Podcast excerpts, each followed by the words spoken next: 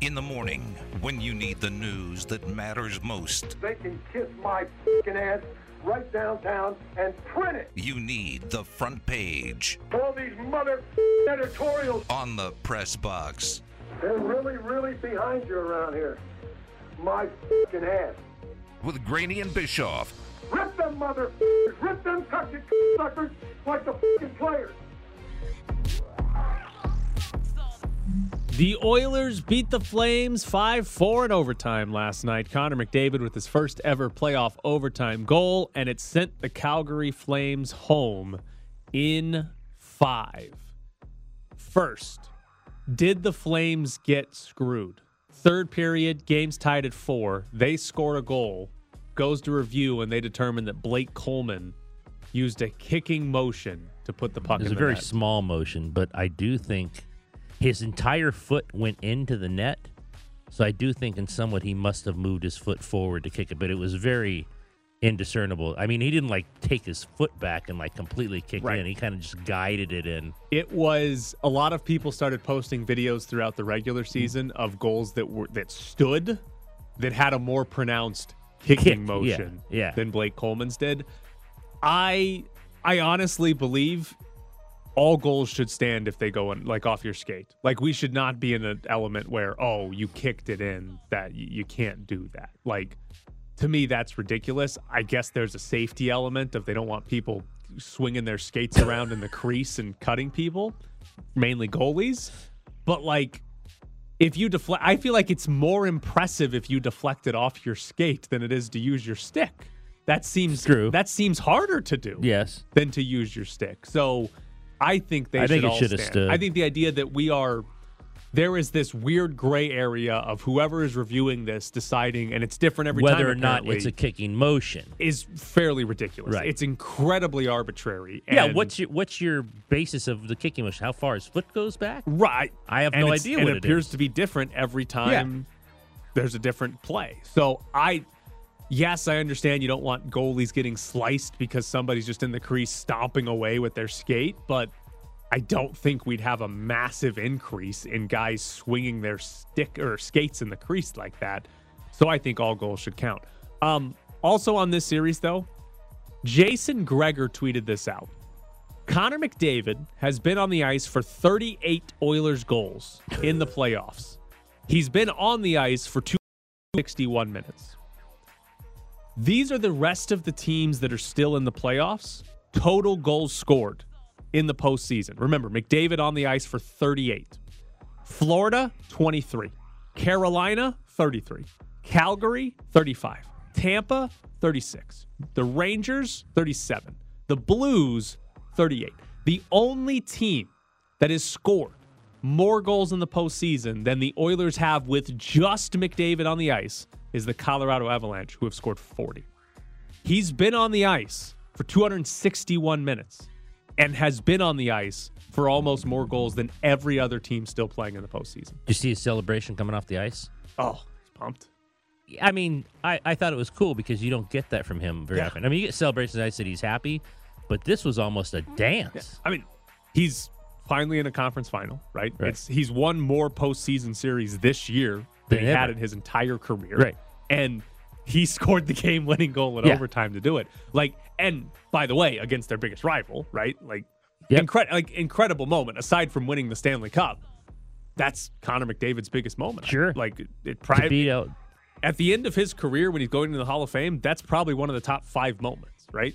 well, like- if he doesn't win a Stanley Cup, Well, it might he- be, yeah. Yeah, it might still might be number Might one if he never wins a cup. But like even if he were to win like three cups, that's still probably going to be five. top five. Because Yeah. again, you beat your biggest rival and it was an overtime game winner Yeah. to do it. Like To clinch a yeah, series. it's a massive goal. and it was in Calgary. Oh, that's a good point. Man, you know, that's a great question. The Hurricanes beat the Rangers 3 1 in game five, so they have a 3 2 series lead, and it continues their incredible streak of being perfect at home and winless on the road. They're 7 0 at home in the postseason, 0 5 on the road. So, is Gallant about to go home, or is that trend going to stay true and we're getting I was going to say he's going to go home after game seven.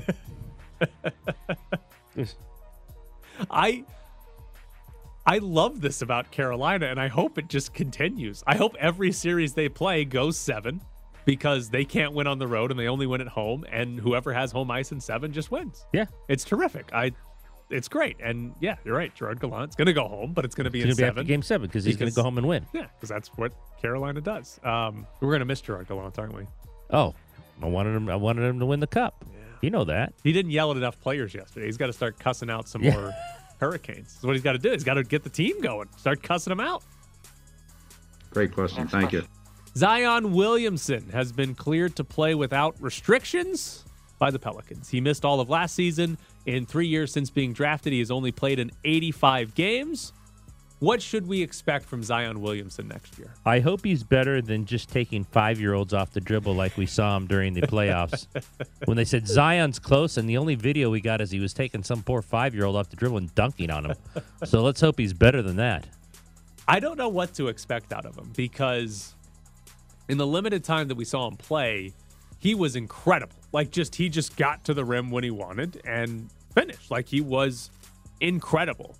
But the injuries are a massive concern. There's obviously the the possibility that he never plays a full season or anything Right, close to a right. full season, that this is going to be the story of Zion Williamson.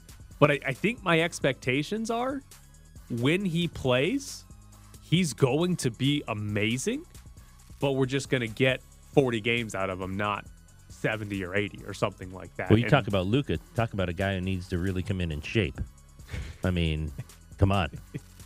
he's in shape from Especially uh, with a foot injury, all that weight. He needs. He needs to. He needs to be in be- much better shape. he, he didn't stay in shape dunking on the five year olds. It didn't appear. It appeared he was still a little large. Okay. Maybe it's just because he was compared to five year olds. He looked Yes, exactly. The Maybe poor kid was. was. a skinny little kid. That's a great, great question. Nathan Mensah has withdrawn his name from the NBA draft, and he will return to San Diego State.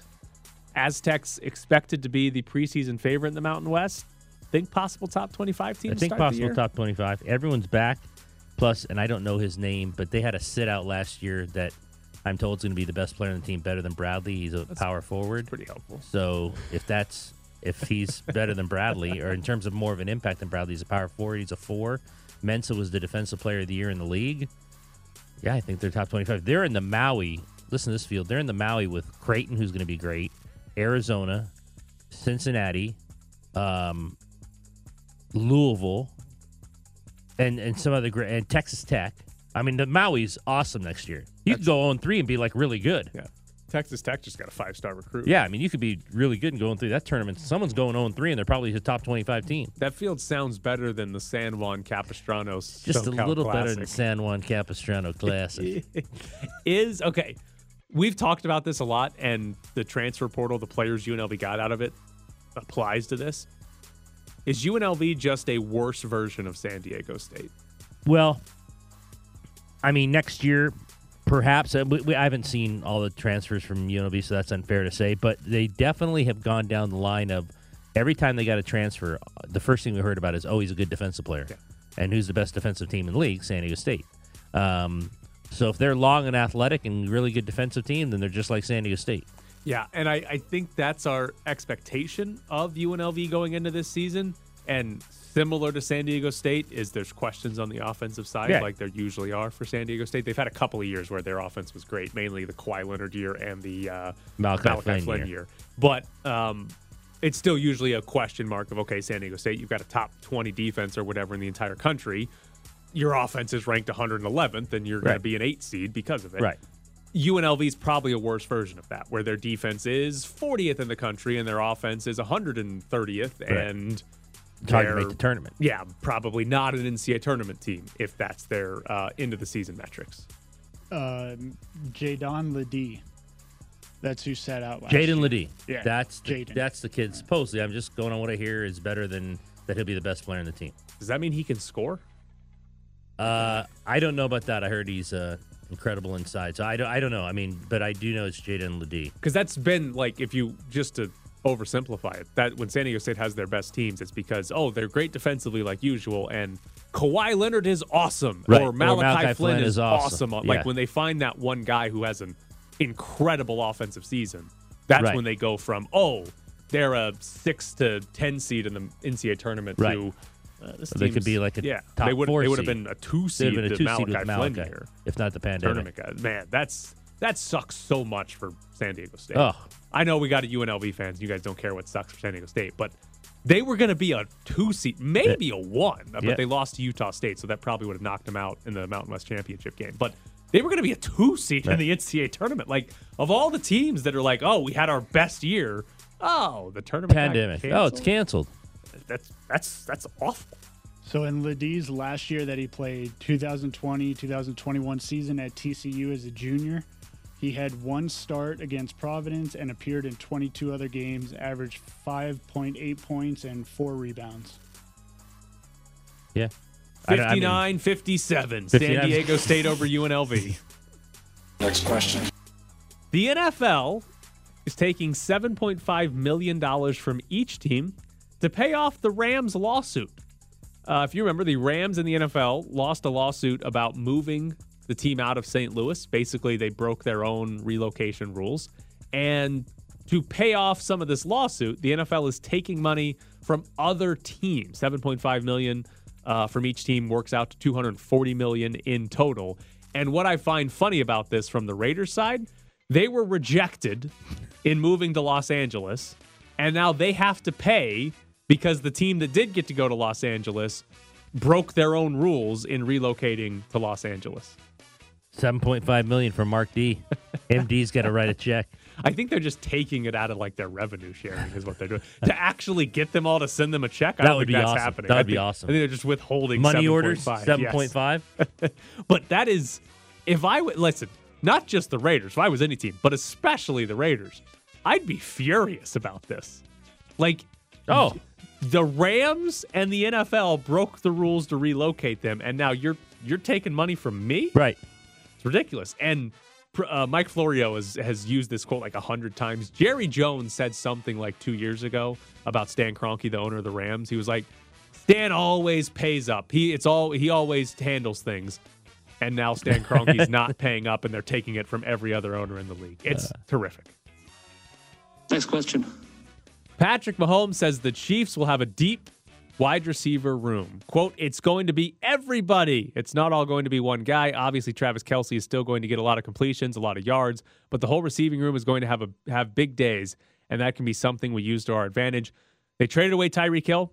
Uh, in Mahomes' four years as a starter, last four years as a starter, 50% of his passing yards have been to Hill or Kelce. Their wide receiver room, they brought in Juju Smith Schuster, they brought in Marquez Valdes Scantling, and they drafted Skyy Moore in the second round. That's just him saying what he thinks he's supposed to be saying. I I read that quote, and to me, the main thing that sticks out is that none of those wide receivers have already stuck out to Patrick Mahomes. Right. Like that Right. that he might be right, and all of them have a big game, but it's more about oh, we don't have a true number. We don't one. have Travis Kelce, so Yeah. I'm just going to spread it around. So that's going to be Excuse me, interesting. Tyreek Hill. Yeah, I am curious. Is Juju Smith Schuster going to be really good know. this year? He had some. He had some good years in Pittsburgh, Right. And like Skyy Moore, supposedly the fast guy you put on the outside, which would allow Juju Smith Schuster to be the slot receiver. So Marquez Valdes Scantling's an outside guy too. I why do I feel like Juju Smith Schuster is going to have a really big year for Because who his City? quarterback is? Yeah, I I think so. And like, yes, Kelce's there, but you got to throw to somebody else, and he just I don't know jumps out to me as that's going to be a guy that racks up a ton of catches and yards. Like it feels like Skyy Moore if he's the outside deep threat or whatever. He'll have the handful of plays a game where he's deep down the field or something, and they'll connect on one or two of them. But Right. it feels like Juju Smith Schuster is going to be the actual guy that Mahomes targets a lot. I wonder the biggest thing for me on on how good Kansas City's offense is. Mahomes is at his best, or Mahomes is different from every other quarterback when plays break down and he extends them, and all of a sudden Sure. he's throwing it 70 yards down Yeah. the field. He and Tyreek Hill were great with that, with scramble mode, right? Like where everything's broken Just down, Yeah. find somewhere to get Yeah. open. He and Travis Kelce have been great with that. Is that something that Juju Smith Schuster, Skyy Moore, and Marquez Valdes Scantling can be solid at just starting off? Or is that going to be a big problem where we see Mahomes, he's out of the pocket, he hasn't been sacked yet, and oh, all my receivers went to a different spot than I'm used to them going. Right. Like I'm I'm curious if that's something that can well, be. yeah, and it took a long time probably to get that comfortable. Yeah, I, I wonder how quickly that comes because if, if it if it's right away, Then Chiefs they'll are going to be just fine. They're Yep. going to win the AFC. If that takes seven eight weeks, if that takes a whole season, whatever, then Chiefs might hell might lose the division. Honestly, the division's good enough that they could lose it if that's the case. So that's sort of the curiosity part for me. Coming up next, who's going to be the best team in the Pacific Division next year? David created a turnover for Draisaitl inside. McDavid, his shot scores! Connor McDavid has won the Battle of Alberta for Edmonton! 5-4 in overtime! You're sitting in the press box with Graney and Bischoff on ESPN Las Vegas. Follow them on Twitter at Ed Graney and Bischoff underscore Tyler. That guy was great. I know. That guy. So Oilers are going to the Western Conference Finals. They'll get the winner of Colorado and St. Louis. Uh, Colorado or St. Louis, either one will have home ice, uh, as both had more points than Edmonton in the regular season. Here's a question for you, Ed: Are the Golden Knights going to be favored to win the Pacific Division next year? Yes. You I think think so? they will be the popular choice once again. So you have Calgary won the division this year. They won 50 games. They had 111 points. Edmonton was second and just knocked out Calgary and will be playing in the Western Conference Finals, which means there's a chance the Edmonton Oilers are winning the Stanley Cup this year. Uh, you also have the Los Angeles Kings, who made the postseason and 99 with 99 points. Vegas obviously missed 94 points. Actually, isn't a terrible season, uh, but 94 points to miss the postseason. I am curious to see next year what the odds are because I have to imagine if Edmonton wins the Stanley Cup, that they'll be the favorites to win the division next season. If Edmonton loses next round to Colorado, then I think it's probably Vegas that's ultimately the favorite here. I think people are going to go back to the injuries and say, "Oh, they're going to be healthy this Yeah. year. They're the best team."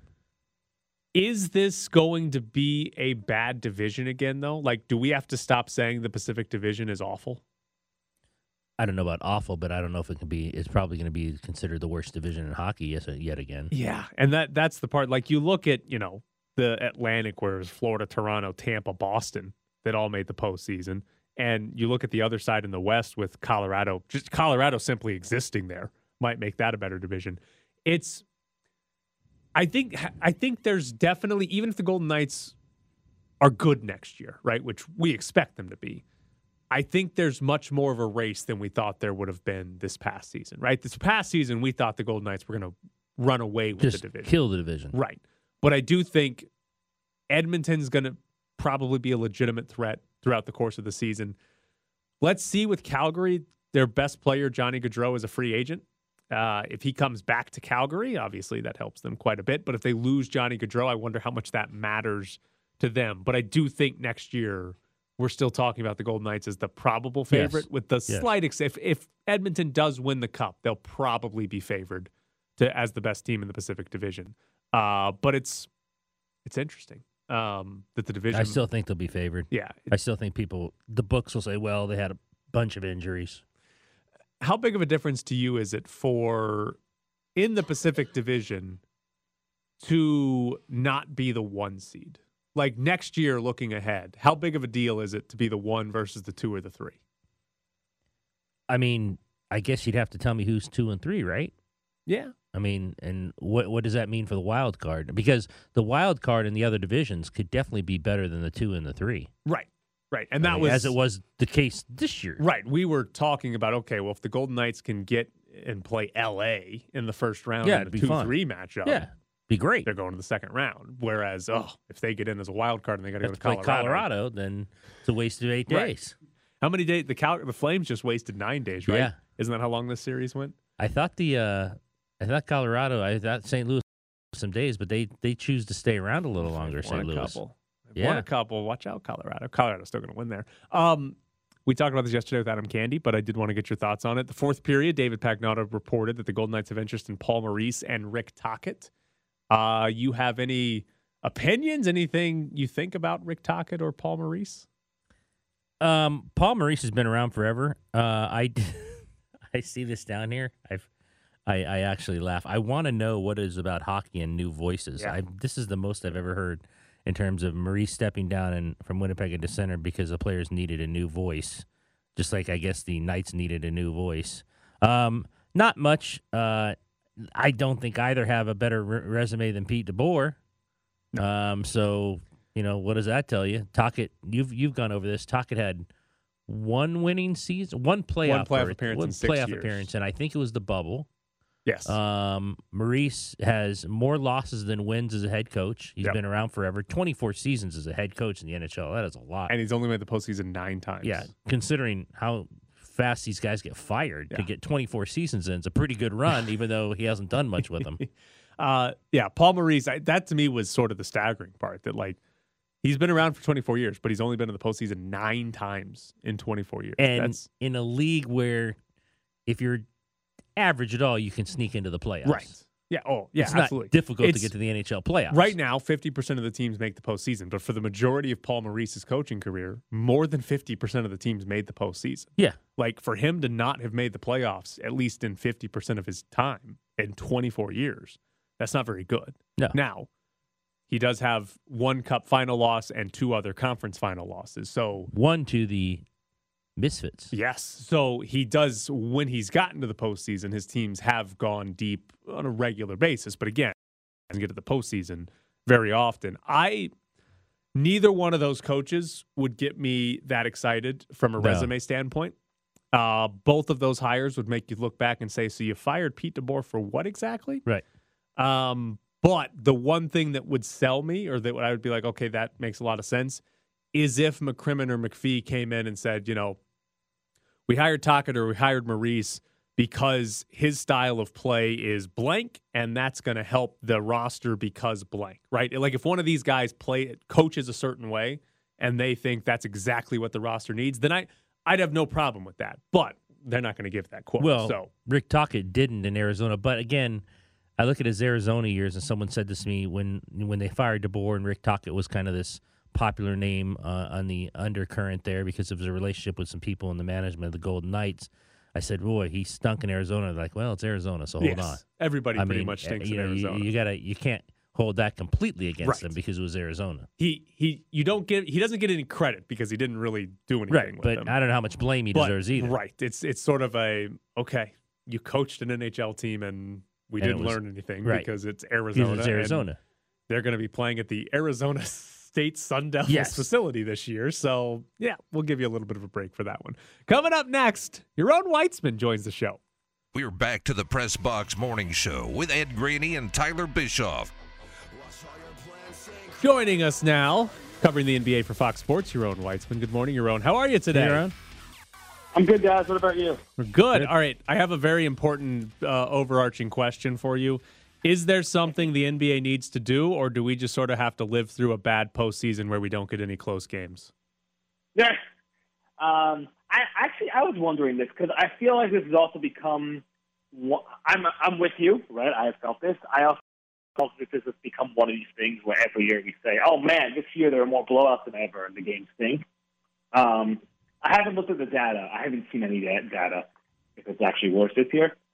Um, yeah, I mean, this is you know what happens is the three point shooting. I think changes it a little bit. I mean, these are me not making things up. The three point shooting, and also we're missing some of the guys. You know, we have some new names in there. I guess the Warriors aren't new, but like no Durant, no LeBron, no uh, Giannis. It sort of changes things a little bit. Uh, a few years now, is there anything trainers can do to keep these guys healthy? Because there's been nothing but injuries to keep players. No, I mean, than listen. Okay, so the answer, you know, the real answer to your question, like this is the, it's a non-starter. Like shave twelve games off the regular season, right? That's the answer. Um, but that will never happen. Uh, we've heard a lot about like Adam Silver not liking load management. Does Adam Silver need to embrace load management instead of actually taking the games away? Just be like, yeah, make sure you rest all your players at least twelve games during the year. But that I, I hear you, but that's just, it's never like you can't do that. You can't sell that to a customer base, and by customers I mean fans buying tickets, but also um, you know, those are people the league doesn't, you know, the league doesn't actually care about those people, right? Like the amount, you know, the amount of money that's bringing in. It's the TV people, right? That's the people that matter, and like you can't sell that to the people who are spending billions of dollars on your product, right? So, and that's why we don't lose games either. But to me, the answer would be sort of um, cut 12 games off the regular season. I seems like they're going to try to mess around a little bit here, which maybe kill some regular season games, but add some tournament games. I don't know. I mean, the answer would be like each team. What's the math? I get the math on it, but like everyone should play each team twice, basically, right? You know, change the whole thing. Just put the games in. We could probably also, you know, cut the playoffs down to best of five in the first round instead of best of seven. But again, these are all things that take away money, and that's just not going to happen. Is it as impressive as we believe what the Warriors have done to come back after those two years? Uh, yeah. I think what's the precedent? I guess it's um, was the Lakers in '91 with Magic. I think they lost. The, don't think they lost the Bulls. I guess that's the most recent example I kind of think of, like the dynasty coming back around. And I know there's the Spurs also, but they had a different kind of thing because the Spurs, like Kawhi, they had they injected Kawhi, right? Which I know he wasn't the best player, but it was a different sort of thing. I know the Warriors added some guys, but this is still the Steph and Draymond show, basically. Right? That's what this is. Um, yeah, it's really impressive and really cool and fun.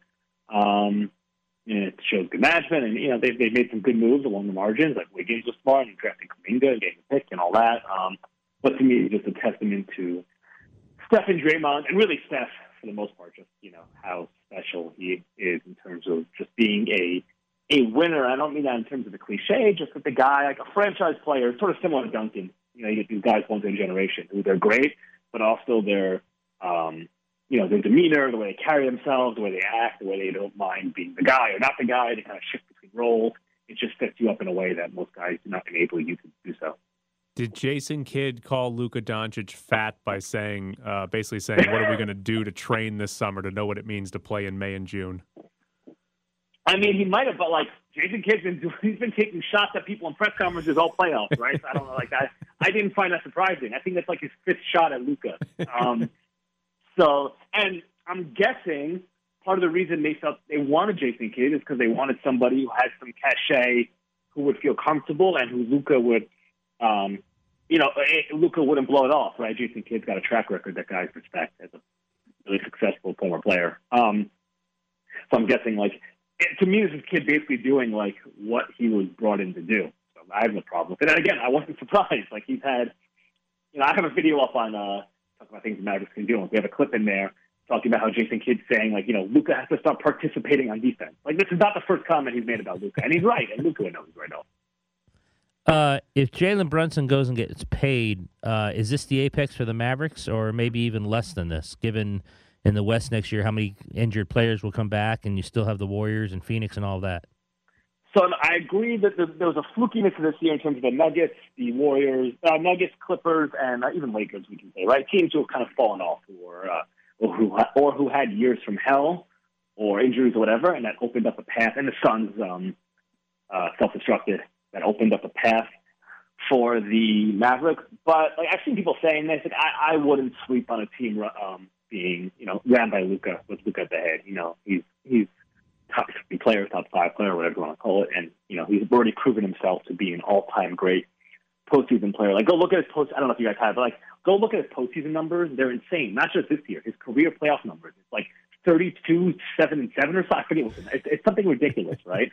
Um, and he's just proven himself. He's probably the best offensive player in the NBA. So, yeah, there are things he can do, but the Mavericks, like, they, they got to add some more guys, but I wouldn't, I, I wouldn't say this is it is there a free agent or a trade out there that you think they can go and get that would that would make them legitimate title contenders? Like, does that exist this offseason? Yeah, could. I mean, there. So what, one thing they could use is a. Um, so they don't have a ton of assets or um, cap space, but they have some some exceptions, and you know, they do a sign and trade of Brunson, or they could bring him back, um, they're going to get Tim Hardaway Jr. back, which will help a little bit on the wing there. Um, and there are guys that they could use a big man, someone who could protect the rim and either roll with Luka or spread the floor. And there's some guys like that available, whether it's Miles Turner, who's you know on the trade market every year. You know, DeAndre Ayton's obviously somebody who's there now, who's probably seemingly available. Um, I don't know, Rudy Gobert, maybe he has the right package. If you throw in a bunch of draft picks and guys like there, there are um, Clint Capela, like there are big guys for them who they could target. Um, so they're moves to make, and for them, they're going to try to have to find wings. That's going to be the big thing. For like, a building around a Luka Doncic team is going to be can we find um, two-way wings, which every team is looking for those. So it's, it's not as easy as it sounds, but you can if you do those, like they might want to come play in Dallas also because if you play with Luka, you're going to get open shots and you can get paid. If Draymond Green is correct and they're going to play the Celtics, what jumps out at you the very first thing in terms of if the Celtics are good defensively enough to stop those guys. Yeah, I mean that's good. That's it. Like I think the Celtics, and you know, talking to people like you know, six coaches have faced them, whatever. Like the Celtics defense is, um, you know, next world, like next level, right? It's just it's just ridiculous in terms of.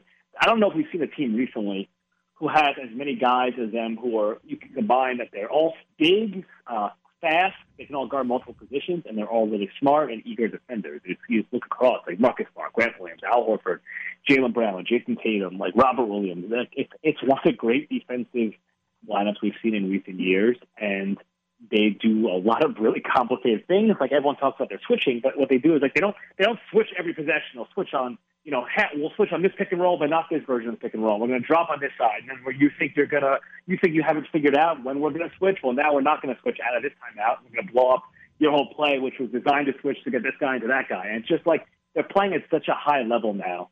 Um, and the Warriors are great, and they're going to make you play at a really high level, and you know they get shots up offensively, and the way they move the ball is beautiful. And you know I don't sleep on teams. If you look at the record over the past, even the down years, basically like when Steph and Draymond are on the court, the Warriors are really really hard to beat. Um, I just don't know. I, I kind of like the Celtics right now. I kind of like the Celtics. Yaron Weitzman with us from Fox Sports. You wrote about Marcus Smart. That defensive brilliance from my uh, from Boston. How much of it has to do with Marcus Smart being their full time point guard? Yeah, it changed the whole thing because it means like so they, they had an affinity for Danny Ainge pre who ran the team, built the team. He his whole thing was, and a lot of guys think this way. I want guys who can create off the dribble because in the playoffs, that's what you need most. Um, and doing so meant they were going to have weak guys on, you know, guys who teams could target. And that's become such a big part of the NBA. So Kyrie Irving, Kemba Walker, Isaiah Thomas, like guys who opponents can target. And we see that all the time in the playoffs, right? And now the Celtics don't have any of those guys. Marcus Smart being the point guard means they have nobody who could target. So you remove, not only did you remove like the weakest defenders, but you put another, you got bigger and stronger, and you're able to switch across all five positions. It just changed the entire complexion of their team. Are you convinced Draymond's correct, or can the Heat win two games? Um, I mean, I don't know. The Heat like shooting themselves up with like HGH and like some kind of like you know pills back there, like to get healthy, because it seems like you know Jimmy Butler, Kyle Lowry. You see a good video of him coming off the bus. He can barely walk. Um, Jimmy Butler is clearly not himself. Tyler Herro seems uh, I don't know. Is he playing? I don't even know. Is he listed as playing for them? I don't even know what he's listed at right now. Um, but if he's going to play, he's not himself. Um, you're, you're taking away your, your three best offensive players, um, probably, or three best uh, half court creators. Um, you can't beat the Celtics if that's the case. You've written about the 76ers a lot and their process. How should the Sixers feel right now with the Celtics one win away from going to the finals with two players in Tatum and Jaylen Brown that they could have drafted? Yeah, I mean, the Tatum one's the one that hangs over, right? So I try to give the Sixers a bit of a pass on that. Um, like, Markelle Fultz was the clear number one. I try to, you know, with, with my draft and my draft um, Monday morning quarterbacking analysis, um, I try to be pretty generous because it's really a crapshoot. And like, I don't ever want to be the guy who says, "Well, how these all these twelve teams? How they all pass on Giannis? They're idiots." And like, you know, though you can find a guy like that in a big draft, right? And um, Markelle Fultz, I said, I don't, I'm not a college. I don't watch college much. I don't pretend to be a scout. I don't. I can't tell you if everyone's crazy, but Markelle Fultz was the consensus number one pick um, that year. Uh, you know, everybody had him as number one. Um, and if he became three quarters of the players, Sixers, uh, the three quarters of the players, excuse me, that pretty much everybody in the NBA except Danny Ainge projected him to be, the Sixers would have been in great shape. So I try to give him a little pass on them. But yes, that that is a uh, yeah, the, the Tatum Fultz thing is and giving up the extra pick that that is a uh, yeah that keep, that's gotta hurt. what should we expect from Zion now that he's been cleared completely? Zion, uh, I have no idea. And I mean that like he's got to sure he can stay healthy, and he's and again the good thing like he's got to show he's interested. And um, to me, the trajectory with him is like okay, so we've seen the ceiling is Embiid, right? And there's a lot of similarities. The guy who came out cr- crazy talent, um, had issues staying healthy, had some conditioning issues, and Embiid made a choice, right? And he was going to took a while, but he made a choice in terms of physical conditioning. He was going to take that seriously. Um, you can go that way, or you can go the way of you know name name your draft bust, right? So we know Zion. Like the difference with him is he's not a bust in terms of talent. We've already seen when he's on the floor, he is an elite, you know, top twenty already NBA player, right? Just an unstoppable offensive force. So it comes down to conditioning and health, and the conditioning probably affects the health, and that's a choice he has to make. Well, he is Yaron Weitzman from Fox Sports covering the NBA. Yaron, as always, we appreciate Thanks, it. Yaron. Appreciate it. Thanks, guys. So, Yaron Weitzman from Fox Sports on the NBA. Um, you got a, you got a games prediction on Zion Williamson? 57. Oh, that's going to be a, the Pelicans are going to be like the five seed. Yeah, 57. Look at that. They were they were kind of impressive in the postseason too. Fifty seven from I say Zion. 57 from Zion. Man. I I hope he's good, but I also kind of hope that we could get him and Luka on the same team and Jason Kidd calling both of them fat. That'd be a lot of fun. Now, Again, here, here's the full quote from Jason Kidd last night. Now it's about what's our appetite come next season. Next season, are we going to be hungry? And then are we going to train this summer to understand what it means to play until May and June? Are there hidden messages in there about uh, Luka's appetite and Yeah. if he's always hungry? Yes, I think so. I think so. But that, I mean, that is basically Jason Kidd saying, well, I, I okay, first off, I find it funny that the team that just lost in five in the Western Conference Finals would n- potentially not be hungry to come Right. back. Like that's a are we going to be hungry enough is what you say after you win the title. Right. Right? Are we going to be complacent cuz we finally did it or but the team that lost in the conference finals should like be one of the hungriest teams Yeah. out there. So I find that funny. But I do love the shots that A, he uses hungry and appetite in the quote, and then says, Are we going to train in the summer so that we're in the best possible position to keep playing, Keep playing. in June? Exactly. And Luka is, you know, wasn't exactly in Yeah, shape. He likes his after the 24 ounces. Yeah, it's, it's fine. I, Yeah, I mean, I, I like fat Luka. I mean, I like the idea of Luka Doncic being like not in shape and taking still the scoring Mavs to the 40, Western 10, Conference. Right. 7. It's great. It's phenomenal. Like it's it's part. I think it's why, even though he, he's not fat, it's why I love Giannis talking about food. Like we Right. remember we played the Oreo sound, Yes, yes. where the kid told him you should dunk it in milk, and he was like, yes. "I can dunk these things in milk," and he's like, "I ate a whole package that Yes. day dunking them." It's like it's great, It- but he's also not fat. But I just love those. He scores fifty to win the NBA Finals. The next day he goes to Chick Fil A and gets fifty nuggets. Yes. It's like I just it's just great. Uh, one last thing, because Jerome brought this up. These are Luka's career playoff numbers, his averages. 33 points, nine rebounds, eight assists. That's what he is averaging in, In the playoffs. postseason for his career. Now, it's three years, so it's not like it's a, t- a massive still. sample, but that's remarkable. Yeah. I will say the one thing, and this isn't exactly new about Luka, he's shooting under 70% from the free throw line in the postseason in his career.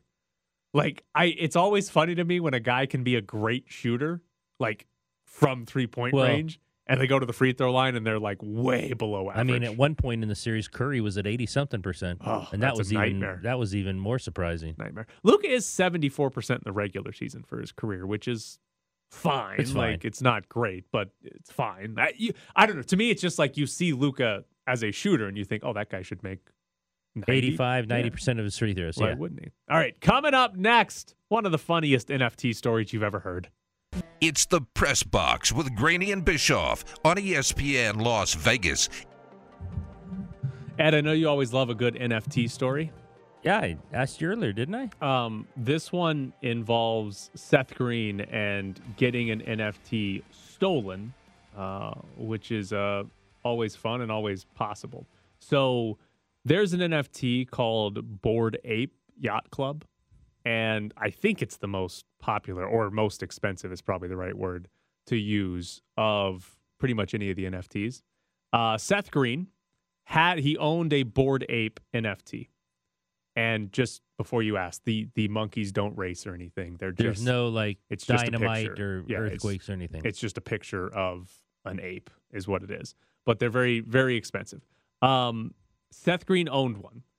He lost it.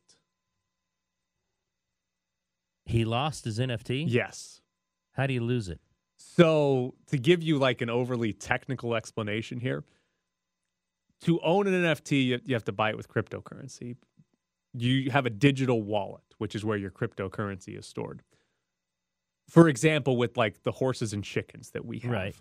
the people that create the horses and chickens, for us to like buy and play the games, race our horses and chickens, we give them access to our wallet so that when we, you know, put a horse in a race, it takes They money out of our take wallet. money out of your wallet. Right. There are a lot of uh, phishing scams where you will get a direct message from somebody. They try to make it look legit, and if you click on the link, you end up giving access to some your wallet to somebody, and they can go in and take your stuff out of it. So this NFT, it exists in your wallet, and if you give the if you give a scammer access to your digital wallet, they can go take everything out of it. So I'm assuming Your Seth- money? Yeah, I'm assuming Seth Green clicked on a link Oh. that was a phishing scam and gave access to somebody his wallet and somebody stole his NFT is what happened here. Um so yeah. That's what happened I'm guessing to Seth Green. But here's the funny part of it. we're we're now reaching the funny part of it. Yeah, yeah. Um, Seth Green was going to take his ape NFT because when you own an NFT, you own you own the rights to it. You can use it however you want. Is this just a picture of an ape? Yeah, yeah. He was going. he was going to take his ape, and he was going to create an animated show based on the picture, based on his ape. And now he's cannot do that because he does not own the ape anymore. Does he know who got it? Um, I don't. Is it easy to find out who who who stole from No, no, not at all. That's the good and bad things of cryptocurrency is it's not like easily tracked, if trackable at all. I'm sure people can track it, but just your everyday people can't track it. So no, not at all. But this is what I'm curious about. He apparently can't make this animated show because he doesn't own the rights to this ape. Right. But what if he made it anyway and then waited for somebody to sue him and say, That's my ape. That's my ape? Then you'd be like, Well, you stole the You ape stole from, it from me. It's not bad. I not I, bad. I think he would still be screwed because he ga- he clicked on a link that gave them access to his he wallet. He chose to click on it. Right. And granted that they stole it from him. He didn't want them to take it, but I think he would still be screwed in that instance. These are worth a lot of money. Uh so the Bored Ape Yacht Club has like a lot of uh perks for the owners. Like you get to I don't know what they are cuz I don't have a $100,000 or whatever they cost to buy one. Oh, they might be more expensive than that. Some N- NFTs have sold for millions of dollars. Yeah. Oh, they're ridiculous. Who? All right, I've asked that question too many times. Who's buying a picture of an ape for a million bucks? I can't I can't get the uh I can't get the the site to load that tells me what it is. All right, there's your your floor pli- price is 90 Ethereum. Ethereum's worth about $1800 right now. So, that's what you got to pay to get one.